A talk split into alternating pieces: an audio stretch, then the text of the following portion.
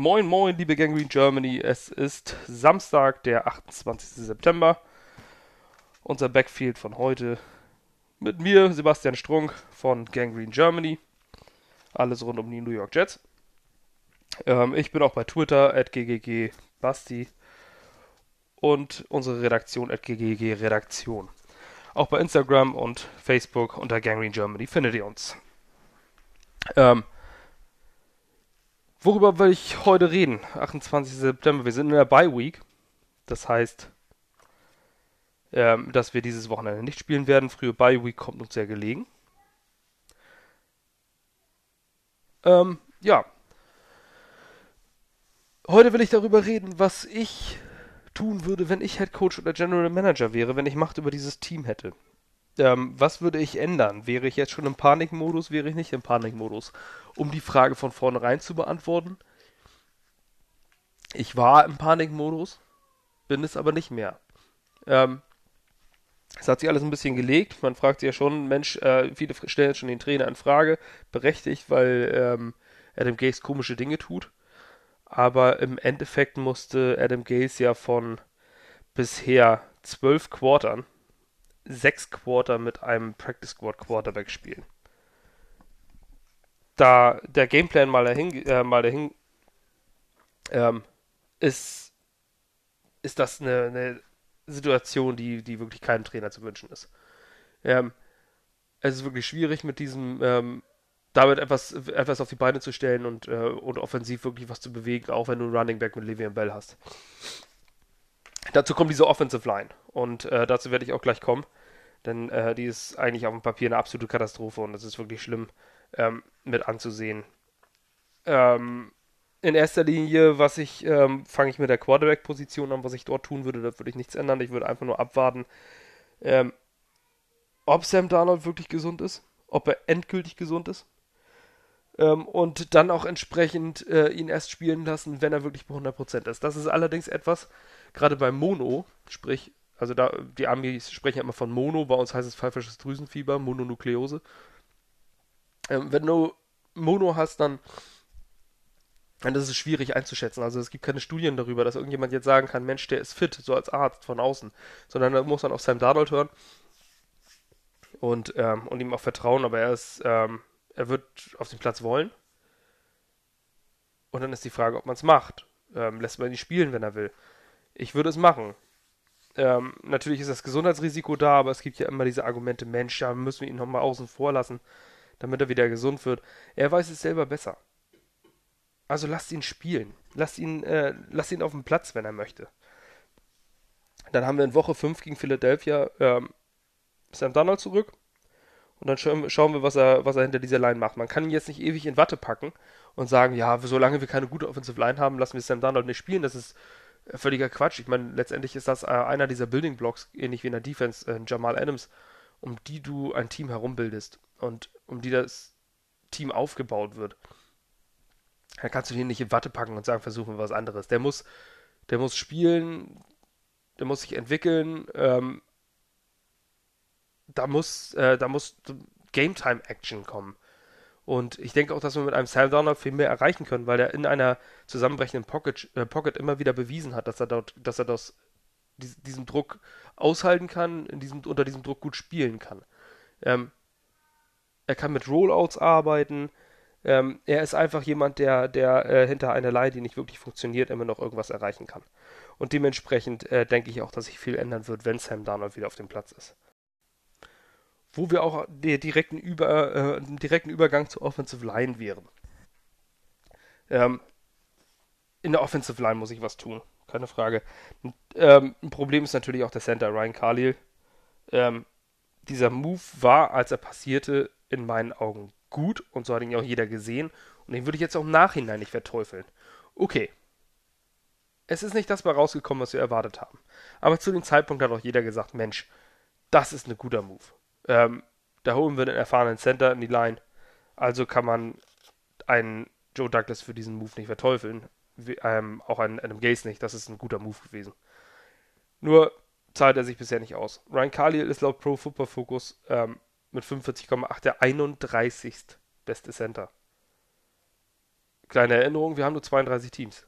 Also 32 Starting Center. Ähm, und das hat man auf dem Platz auch gesehen. Nun ist die Frage, ob Ryan Cully wieder äh, back on track kommt. Ich glaube das ehrlich gesagt bei dem Alter nicht. Und letzte Saison war er auch ähm, eher schwächer. Also ich denke, seine Karriere ist beendet. Ähm, und das zeigt sich jetzt auf dem Platz. Äh, es wäre sinnvoll. Die Frage ist jetzt natürlich, ist Jonathan Harrison jetzt der, der Savior? Glaube ich nicht. Ähm, Jonathan Harrison ist ein guter Backup, aber ob man ihn jetzt reinstellt und dadurch die Situation deutlich verbessert, sei mal dahingestellt. Ich würde es allerdings tun, wenn ich Trainer wäre. Ich würde ähm, Ryan Carly ersetzen, ich würde Ryan Carly benchen und ihm sagen, ähm, ja, dass du da bist. Guck noch mal ein bisschen von hinten, mach den Mentor, du kriegst eine Kohle dafür. Ähm, aber wir gucken jetzt mal, was wir in Jonathan Harrison haben. Ähm, auch wenn diese Situation von Platz 31 Center auf Platz 25 Center wäre, wäre es eine enorme Verbesserung. Ähm, das würde ich ändern. Dann würde ich noch gucken, ähm, was ich sonst in der Offensive Line ändern kann.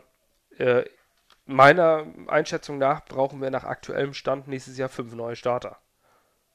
Das ist ziemlich heftig. Also unsere, äh, unsere Tackles, äh, Brandon Shell und Kevin Beecham, ähm, sind absolut unterdurchschnittlich. Ähm, Next Gen Stats, NFL Next Gen Stats hat Calvin Beecham als fünf besten Tackle geliefert im Passblocking. Der hat im Liga-Durchschnitt ist 89 Prozent. Ähm, 89% Pass Rush Win Rate.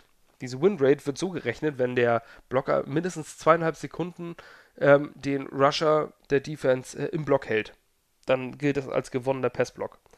Und Kevin Beechams Win Rate ist bei 94%, also deutlich über Schnitt und damit fünf bester Tackle. Es ist einfach verkehrt. Jeder hat diese, man hat diese Spiele doch gesehen. Das ist eine Katastrophe, wie, wie Kevin Beecham spielt. Der wird einfach überrannt oder an ihm vorbeigerannt äh, der steht völlig neben sich. Pro Football Focus beweist es im, Gegenteil, äh, im Gegensatz dazu. Da ist er mit 55,2 Overall Platz 53 Tackle der Liga. Brandon Shell ist Platz 49. Wir haben 64 Starter. Also die sind beide im absolut untersten Niveau. Das, ähm, also ich weiß nicht, wie Next Gen Stats auf diese Werte von Kevin Beechin kommen, aber sie sind einfach falsch. Ähm, ich weiß, das, das ist, lässt sich für mich nicht erklären, wie er da ganz oben landen kann. Ähm, Kevin Beecham ist eins der Hauptprobleme und das, der Vorteil ist, sein Vertrag läuft aus. Ähm, ich denke, dass man Kevin Beecham nicht verlängern sollte. Ähm, ob man ihn jetzt benchen kann, ich weiß nicht. Ich sehe da keinen Left Tackle, der sonst starten kann. Also sehe ich jetzt nicht, dass man ihn derzeit äh, benchen kann. Bei Brandon Shell sieht es anders aus. Ähm, ich weiß zwar nicht, ob Shuma Edoga ready ist, aber ähm, ich würde ihn mal reinstellen. Er ist ein Third-Round-Pick, er hat äh, seine Probleme gehabt in der, in der Preseason, aber man kann wenigstens ausprobieren, was man an ihm hat. Ein wirklichen Downgrade zu Brandon Shell ist wirklich schwer momentan. Dementsprechend äh, gibt dem Rookie mal ein paar Snaps. Ähm, ob ich jetzt direkt als Starter reinstellen würde, ist meine Frage. Aber wenn Brandon Shell sich mal wieder irgendwie einen Sack erlaubt, dann würde ich vielleicht mal durchtauschen und einen Chuma Edoga reinstellen. Ähnlich ist es bei den Guards. Ähm, Kelechi Assembly ist gekommen per Trade. Äh, den würde ich, der hat absolut underperformed bisher. 57,6 bei Pro Football Focus, Platz 43.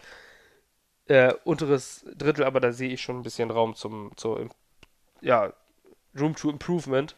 Ähm, den würde ich jetzt noch nicht äh, vor den Bus schmeißen. Anders sieht es auf der anderen Seite aus. Brian Winters, ähm, die Werte sehen ähnlich aus wie bei Kelechi Assembly. Also er ist auch nicht, nicht besser, er ist einen kleinen Tick drunter, Platz 46. Der wird nichts mehr. Das ist. Das, äh, ich würde Alex Lewis dort die, die Chance geben. Ich würde Brian Winters jetzt benchen und Alex Lewis aufstellen und dann würde meine Offensive Line ähm, mit drei neuen Startern anders aussehen. Nämlich würde ähm, Jonathan Harrison für Brian Carly reinstellen. Ich würde ähm, Alex Lewis für, für Brian Winters reinstellen und ähm, Chuma Edoga für Brandon Shell. Ob das jetzt ein, ähm, ein Schritt wäre, den ich sofort auf einmal tun würde, das sei mal dahingestellt. Da würde ich mit dem Offensive Line Coach nochmal reden. Aber ähm, da muss ich was ändern. Und zwar am besten gleich gegen Philadelphia. Denn Philadelphia hat eine saustarke Defensive Line. Das haben wir jetzt auch gegen Green Bay gesehen. Und da wollen wir nicht, dass unser Quarterback komplett aufgefressen wird. Ja, das würde ich in der Offensive Line ändern.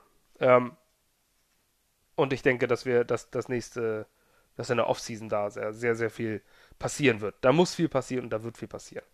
Ähm, man muss da ein bisschen ähm, durch, den, durch den Draft gehen, weil selten wirklich gute Offensive Linemen Free Agents werden.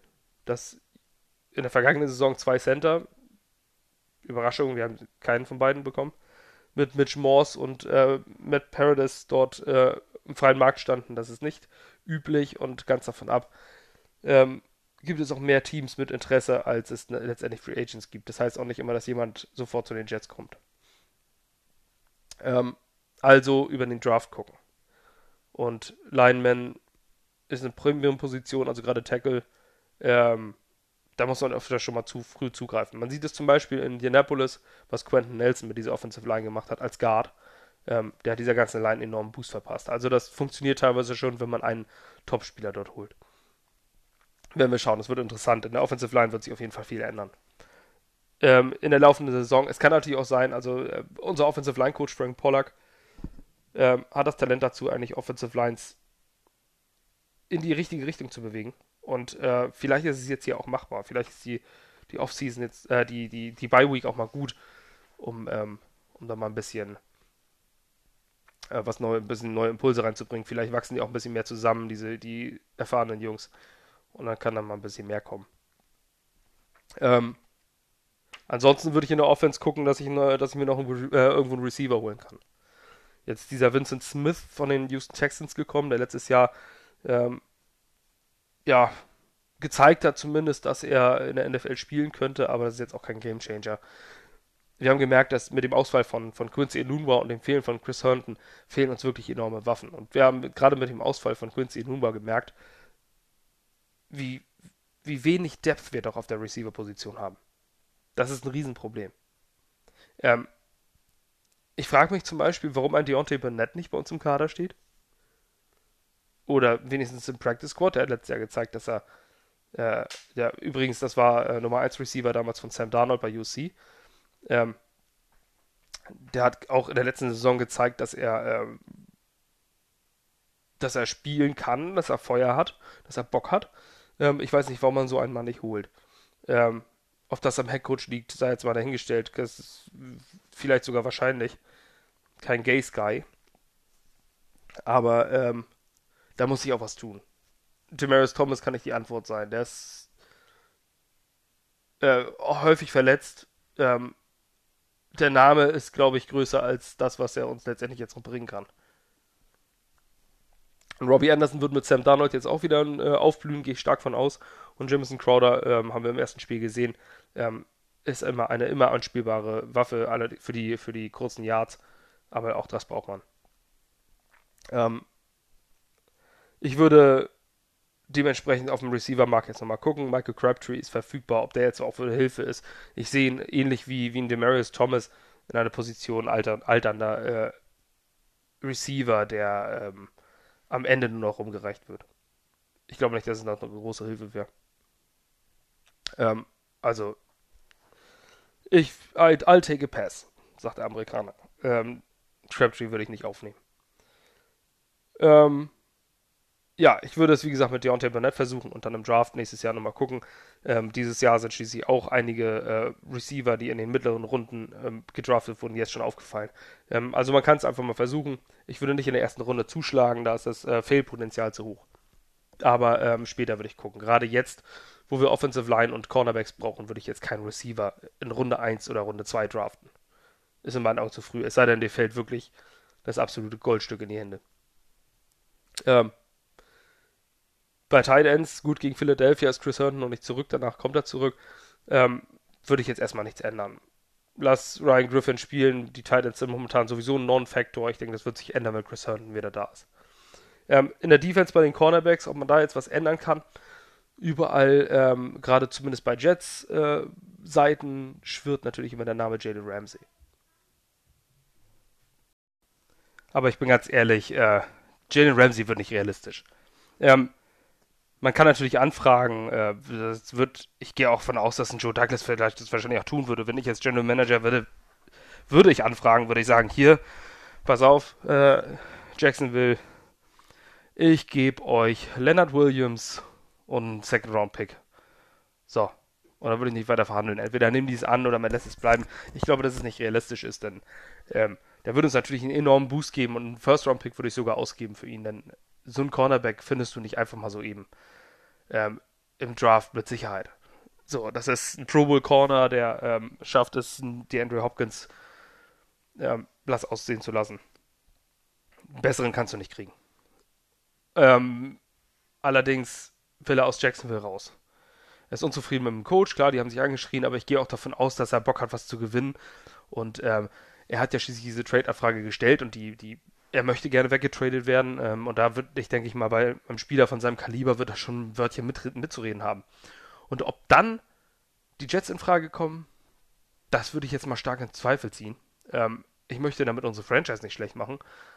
Aber wenn zum Beispiel Philly als Option da steht, die momentan Verletzungsprobleme haben auf Corner und dir was geben, dann ähm, sobald Jalen Ramsey ein Wörtchen mitzureden hat, würde er woanders hingehen als zu den Jets. Dann wäre Philadelphia, würde, würde in Frage kommen, New England würde in Frage kommen, sonst was. Aber nicht die Jets. Also ich glaube, das ist nicht realistisch und dementsprechend sollten wir uns das aus dem Kopf schlagen. Ähm, fällt nur in die, in den Bereich Fiktion. Ähm, aber ich hatte es schon vorher angedeutet, würde ich an Leonard Williams wegtraden? Ja, würde ich tun, aber nur, wenn äh, mindestens ein, ein Drittrunden-Pick bei rausspringt. Leonard Williams äh, ist im Contract Year, ist in seiner Fifth Year Option, also er muss bezahlt werden, muss einen langfristigen Vertrag kriegen. Ich glaube, dass sich das bei den Jets einfach nicht lohnt. Er ist, wir warten jetzt im fünften Jahr auf das, auf das äh, Breakout Game, wir reden regelmäßig darüber, es kommt nie. Zehn Tackles bisher in drei Spielen und äh, drei Quarterback Hits ohne einen Sack, das ist schon wirklich wirklich, wirklich underperforming, ähm, unabhängig davon, ob du gedouble-teamt wirst oder nicht.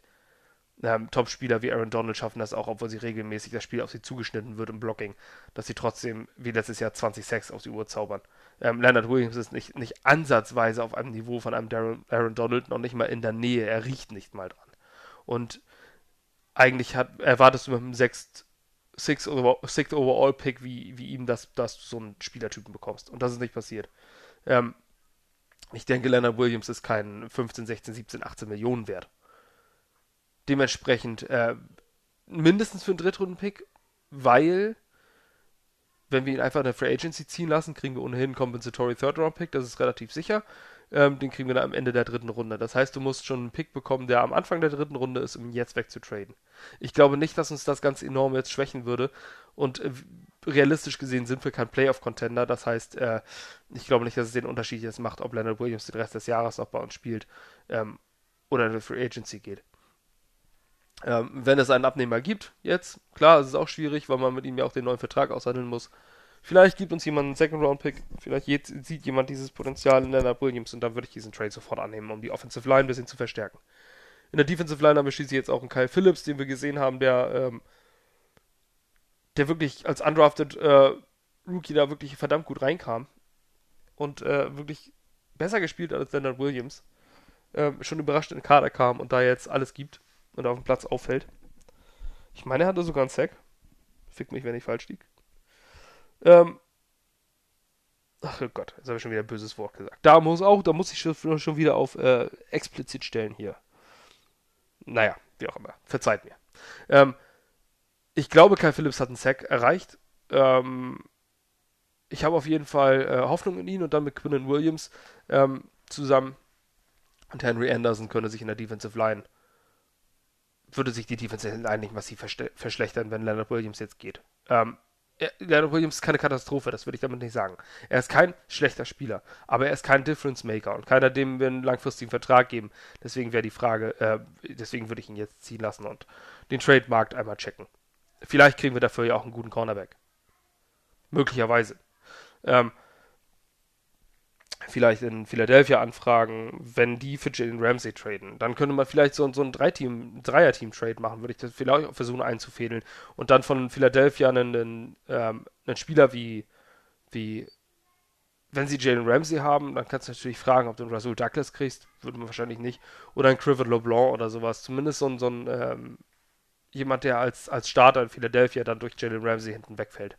Die haben Orlando Scandrick jetzt gerade noch geholt als, als Sicherheitsoption. Dann könnte man vielleicht mal gucken, ob man da vielleicht einen nach hinten weggefallenen Starter bekommt. Der wäre ein sofortiges Upgrade zu einem Daryl Roberts. Ähm, ans, ansonsten können sie bei den Cornerbacks nicht viel tun. Vielleicht ähm, im Practice Squad nochmal gucken oder bei den ähm, in der Preseason im Camp aufgefallenen Kieron Brown und Alex Brown mal versuchen, die mal reinzustellen. Ähm, Nate Hairston würde ich weiter spielen lassen. Ich denke nicht, dass der das große Problem ist. Der hat bisher ganz gut gespielt. Ähm, bei den Linebackern, CJ Mosley, wenn er zurückkommt, würde ich, ich weiß nicht, Neville Hewitt hat einen guten Job gemacht. Aber ich glaube, ich würde Neville Hewitt und Blake Cashman regelmäßig ähm, in die Rotation bringen. Ich würde beide spielen lassen. Ähm, je nach Situation. Äh, sie sind ähnliche Spielertypen, wobei ich Blake Cashman ein bisschen mehr Speed sehe und mehr Sideline zu Sideline. Äh, ich glaube, dass wir da ähm, ein wirkliches Goldstück haben. Und ich vermute auch, dass Avery Williams nie wieder ein, äh, ein Snap für die Jets spielen wird. Den kann man nächstes Jahr dann vielleicht auch als Trade-Material nehmen. Ich mag ihn, aber Blake Cashman hat wirklich gezeigt, dass er das Zeug zum Starter hat. Und äh, ich bin sehr gespannt auf seine Entwicklung. Ähm,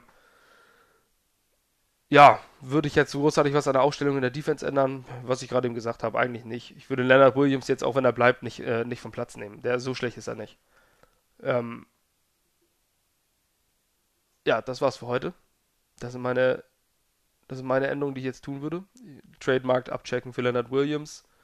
Gucken, ob man Jalen Ramsey wegeisen kann. Eventuell einen Cornerback der Eagles, wenn die für Jalen Ramsey traden oder generell je, bei jedem Team, das für Jalen Ramsey tradet, bei den Cornerbacks ein bisschen grasen und gucken, wo man da was bekommt.